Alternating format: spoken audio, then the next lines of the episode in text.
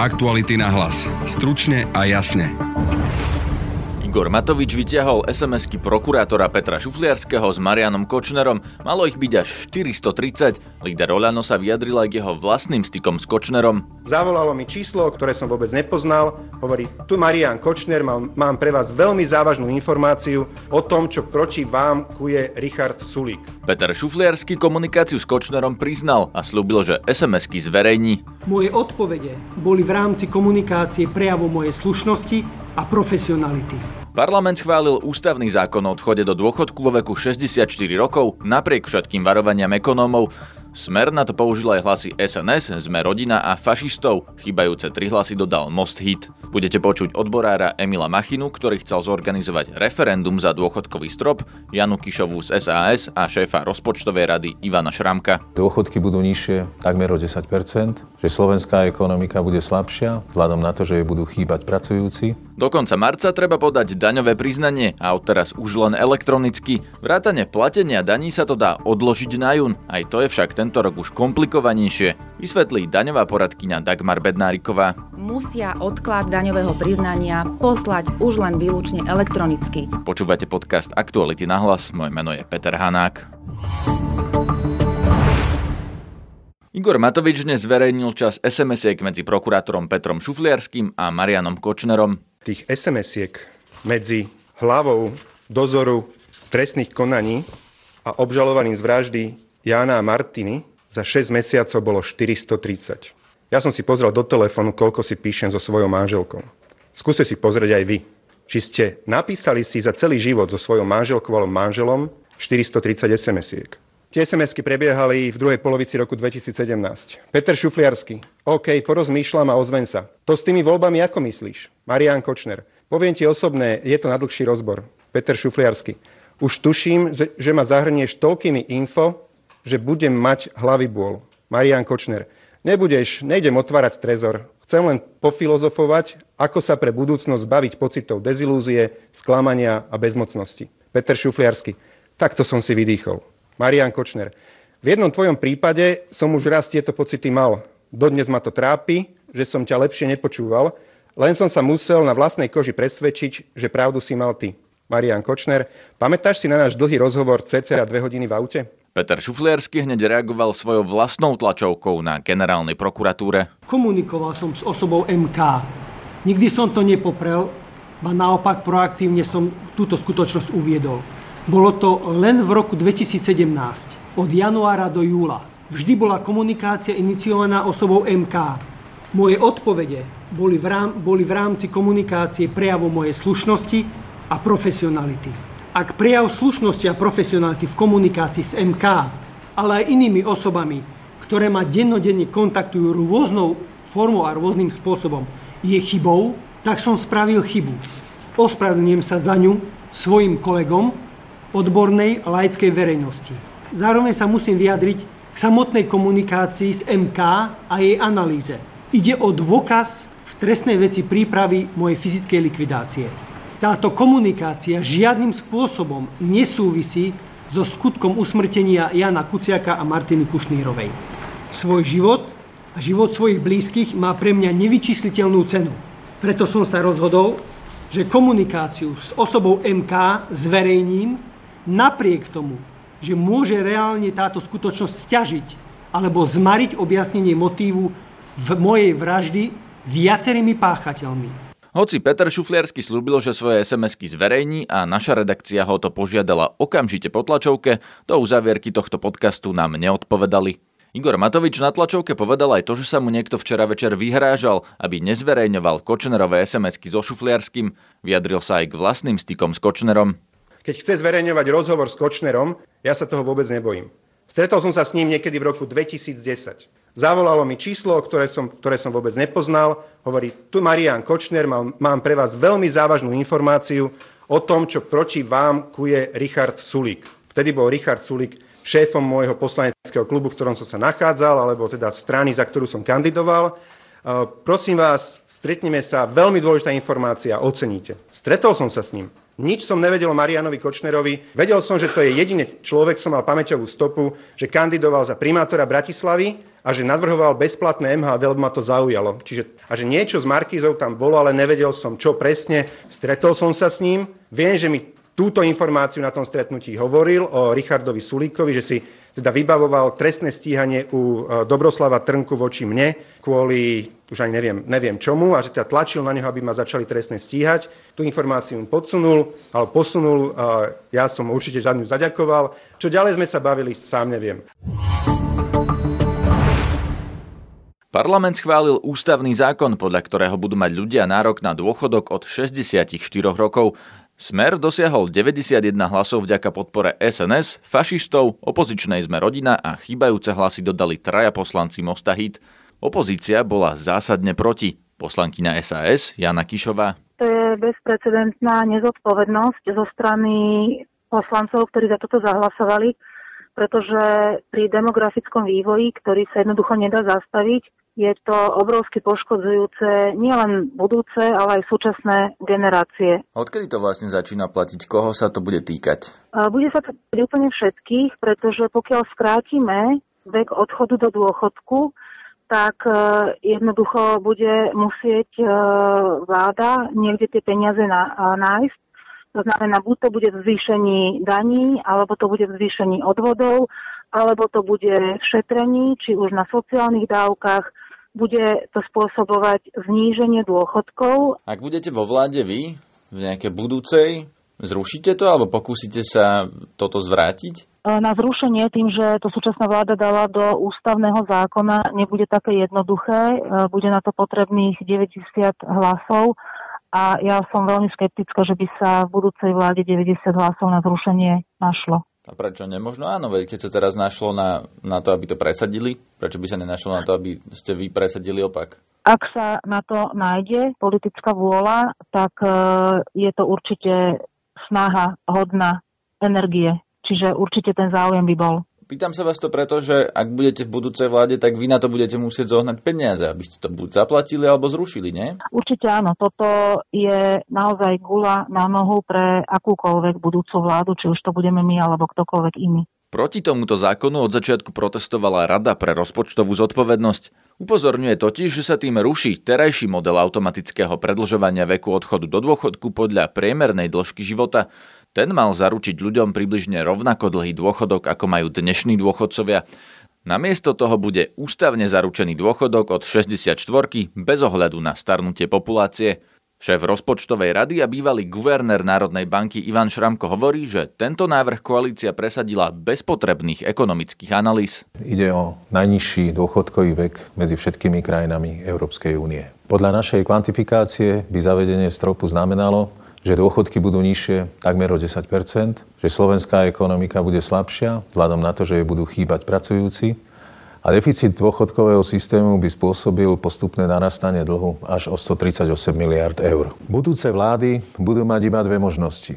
Opätovne zvýšiť dôchodkový vek, čo bude ešte komplikovanejšie, pokiaľ bude toto opatrenie schválené v Ústave Slovenskej republiky alebo prijať iné opatrenia, ktoré budú kompenzovať negatívne vplyvy. Môže ísť o zvýšenie dania odvodov alebo obmedzenie výdavkov na školstvo, zdravotníctvo a iné služby, ktoré v súčasnosti štát poskytuje. Pre ilustráciu ide o náklady vo výške dnešných sociálnych dávok alebo všetkých verejných investícií. Mohlo by to znamenať zvyšovanie odvodov až o štvrtinu alebo zvyšovanie firemných daní až o polovicu. Dopady zastropovania dôchodkového veku významne ohrozujú dlhodobú udržateľnosť verejných financií.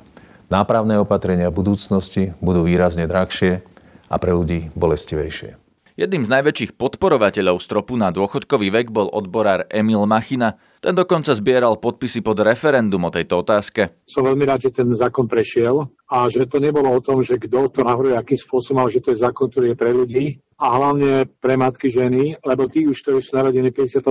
roku, roku ženy majú tri deti, tak už sa aj to dotkne a na budúci rok postupne ďalších žien, čo veľmi vítam, môžu sa venovať deťom, prípade svojim vnúčatám politika a ekonomika nemôže mať len finančný, ale hlavne aj sociálny rozmer. Rozpočtová rada má výhrady, že toto bude veľmi nákladné a budeme musieť hľadať iné cesty, ako to zaplatiť. Napríklad oni hovoria, že to, to je taká suma, že by sme museli zrušiť všetky sociálne dávky napríklad, alebo radikálne zvýšiť dlh, alebo zvýšiť dane. Čo podľa vás e, má vláda urobiť? Odkiaľ majú na to zobrať peniaze? No, samozrejme, že to nie je zadarmo. Bol by som, by som nehovoril pravdu, keď som mal, že nebude nič stáť. Áno, toto niečo stať bude teraz odkiaľ na to zobrať peniaze a akým spôsobom zafinancovať. Slovensko platí zhruba 6% HDP na dôchodky, okolité krajiny 10 je to otázka prerozdelenia, čo bude prioritou a čo zaplatíme. Ale oni zároveň hovoria, a... že sa znížia dôchodky.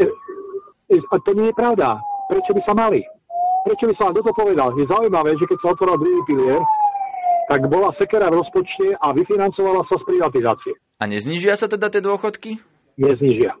Na základe čoho to tvrdíte? Tvrdím to na toho, že nastane ten väčší náklad až o 10 rokov, keď pôjdu muži. Ženy postupne to nie je také veľké percento sociálna poistenia zvládne. Druhá vec, môžeme vydotovať z iných vecí, nielen zo sociálnej poistenia, aj z daní a nemusíme znižovať právnickým osobám. Ja by som dokonca urobil iné kroky, zvýšil by som niektoré veci, napríklad dania aj odvody, tam, kde sa robia nočné smeny, kde sa robia nepretržitá prevádzka a kde robia rizikové práce. Tam by som dane a odvody zvýšil zamestnávateľom. Veľmi podstatne a tým by som vykrýval ten schodok. Lebo ľudia mnohokrát predávajú svoje zdravie a na Slovensku 23% ľudí robí v nepretržitých prevádzkach soboty, nedele a máme najviac nadčasov a robíme tým pádom o 4 až 8 rokov viac ako v západnej Európe. Zdanil by som vyššou sadzbou a tým by som mal väčší príjem, aby ľudia, ktorí sú ozaj v profesiách, aby mali slušný dôchodok. Do konca marca, teda už do nedele, treba podať daňové priznanie. Tento raz je to však radikálne iné, ako sme boli zvyknutí. Väčšina ľudí ho bude musieť podať elektronicky, ale aj na to treba ísť aspoň raz na daňový úrad osobne. Podobne, ak si chcete priznanie a platenie dane odložiť. Rozprával som sa s daňovou poradkyňou Dagmar Bednárikovou. Daňové priznanie sa za bežných okolností podáva vždy do konca marca. V prípade, ak tento deň prípadne na voľný deň, automaticky sa posúva na najbližší pracovný deň. E, v tomto roku je to 1. apríla na pondelok. To znamená, že do pondelka do polnoci sa musí daňové priznanie podať. Do pondelka do polnoci to znamená, že máme ešte celý pondelok na jeho podanie. Celý pondelok máme na podanie. E, zároveň pripomínam, že do tohto termínu musí daňovník aj daň zaplatiť. Stačí, keď odíde z účtu? Nie, keď nemusí prísť daňovému úradu na účet? Rozhodujúci dátum, kedy, tento, kedy táto platba odíde z účtu. Rovnako asi pečiatka na, na obálke rozhodujúce, kedy odošle tieto daňové priznanie. Presne tak. Aj v prípade, ak odosiela daňovník e, priznanie v papierovej podobe, rozhoduje pečiatka na obálke. A je ešte možné podať papierové priznanie? Nie je to práve od tohto roku tak, že treba podávať tie elektronické? Klasické daňové priznanie papierovej podobe pre podnikateľov už úplne skončilo. To znamená, že murári, inštalatéri, umelci, architekti, poradcovia uh, už nebudú môcť podávať priznanie na papieri. Teda všetci živnostníci, aj podnikajúce osoby, ktoré dosahujú príjem podľa paragrafu 6 odstavec 1a, to je, 1 a 2, to je veľmi dôležité, podávajú priznanie od tohto roka už vyslovene iba, výlučne iba e, elektronickej forme. Kto ho teda podáva v papierovej? Lebo toto, čo ste spomenuli, to sú vlastne všetci živnostníci, No a kto ešte okrem živnostníkov a podnikateľov musí podávať sám daňové priznanie? V papierovej podobe môžu naďalej podávať daňové priznanie tie fyzické osoby nepodnikatelia, ktorí dosahujú napríklad iba popri zamestnaní určitý druh príjmu, e, ktorý nie je sám o sebe podnikaním. To znamená napríklad príjem z prenajmu nehnuteľnosti, alebo predajú nejakú nehnuteľnosť, alebo vyhrajú v súťaži nejakú cenu, alebo získajú tantiemy. Tak takíto daňovníci môžu naďalej podávať daňové priznanie v papierovej forme, a to buď osobne podaním podateľne daňového úradu, alebo poštou. Ale väčšina ľudí, ktorí podávajú daňové priznanie, teda budú musieť už podávať elektronicky. Všetky ostatné subjekty, teda podnikajúce osoby, živnostníci, ostatne samostatne zárobkové, zárobkovo činné osoby, teda umelci, e, e, architekti, poradcovia, advokáti, budú musieť komunikovať výlučne elektronickým spôsobom, teda už nie poštou ani osobne. Čo to znamená elektronicky? Dá sa to stihnúť ešte, ak teraz sa niekto spamätal na poslednú chvíľu, treba tam vybaviť niečo, aby sa dalo podať daňové priznanie elektronicky? Tieto osoby musia mať zriadený prístup na portál finančnej správy. E, nie je to jednoduchá záležitosť. Predovšetkým apelujem na týchto oneskorencov, aby tak urobili čo najskôr. V dnešnej exponovanej dobe je najjednoduchší a najrychlejší spôsob, ako sa zaregistrovať na daňový úrad v prípade takýchto menších živnostníkov, uzatvoriť dohodu s daňovým úradom, e, zájsť osobne na daňový úrad a podpísať túto dohodu, následne mu daňový úrad, následne im daňový úrad pošle tzv. ID kód a môžu pokojne komunikovať už elektronicky. Z tohto, čo ste povedali, vyplýva, ako keby to trvalo dlhšie, že daňový úrad niečo niekomu pošle, to keď prídem na ten úrad, oni mi ten ID kód nedajú, musia mi ho poslať poštou, bude to trvať niekoľko dní a teda akože otázka je, že či realisticky sa to dá stihnúť do konca marca. Samozrejme, teraz sa to ešte dá stihnúť do konca marca, respektíve do 1. apríla, e, pretože daňový úrad navezbí takýto subjekt viac menej okamžite, ak uzatvorí daňovník dohodu z papierovú dohodu s daňovým úradom. Opačná situácia je v prípade, ak sa zaregistruje a ak si zriadí e, elektronickú schránku online spôsobom, teda prostredníctvom elektronického občianského preukazu. Tam táto registrácia a autorizácia trvá aj niekoľko dní. Ak niekto nemá čas ísť na ten daňový úrad do pondelka, osobne vybavovať tieto veci a zároveň v ten istý deň si to daňové priznanie vypočítať a zaplatiť, akú má možnosť? Môže si ho odložiť na neskôr, tak ako to bolo doteraz, že bolo možné si ho odložiť až na jún? Odklad lehoty je zákonná možnosť, ktorú môžu využiť e, všetci daňovníci, to znamená zamestnanci, e, živnostníci, právnické osoby, bez udania akéhokoľvek dôvodu a bez hrozby sankcie. No a ako to majú spraviť? Čo majú spraviť preto, aby si odložili daňové priznanie? Tí daňovníci, ktorí sú podnikateľmi, a sú zaregistrovaní na daňovom úrade, tak, tak títo daňovníci musia odklad daňového priznania poslať už len výlučne elektronicky. V, opačnej, v opačnom prípade nebude takéto oznámenie, ak ho pošlu poštov alebo osobne v papierovej podobe, nebude akceptované. Takže na ten daňový úrad, ak tam niekto nie je ešte registrovaný elektronicky, musia ísť tak či tak? Musia ísť v každom prípade, ak si chcú podať odloženie daňového priznania, musia absolvovať návštevu daňového úradu teda okrem prípadov, ak nedisponujú kvalifikovaným elektronickým podpisom alebo elektronickým občianským preukazom. To urobia aj z domu. Ale ak sú už registrovaní na tej stránke finančnej správy, tak už tam nemusia ísť na daňový úrad a stačí, ak na, te, na tom webe napríklad na niečo kliknú a odošlo odklad daňového priznania? Ak sú už registrovaní, tak jednoducho oznámia v osobnej internetovej zóne, si vyhľadajú v katalógoch formulárov oznámenie o predlženie lehoty na podanie daňového priznania. Toto tlačivo vyplnia. Podstatné je, aby uviedli, do akej lehoty si predlžujú daňové priznanie. To znamená, vždy je to do konca mesiaca príslušného. Čiže povedzme do konca apríla, mája, júna. A v prípade, ak mali príjmy aj zo zdrojov v zahraničí, túto lehotu si môžu predlžiť až o 6 kalendárnych mesiacov. Takže obvykle je len do konca júna, ak ste nemali príjmy zo zahraničia. Väčšinou to býva spravidla do konca júna. To je na dnes všetko. Počúvajte nás opäť zajtra. Nájdete nás cez podcastové aplikácie ako Spotify a aj na našom Facebooku podcasty Aktuality.sk. Na dnešnej relácii spolupracovala Denisa Hopková. Zdraví vás Peter Hanák. Aktuality na hlas. Stručne a jasne.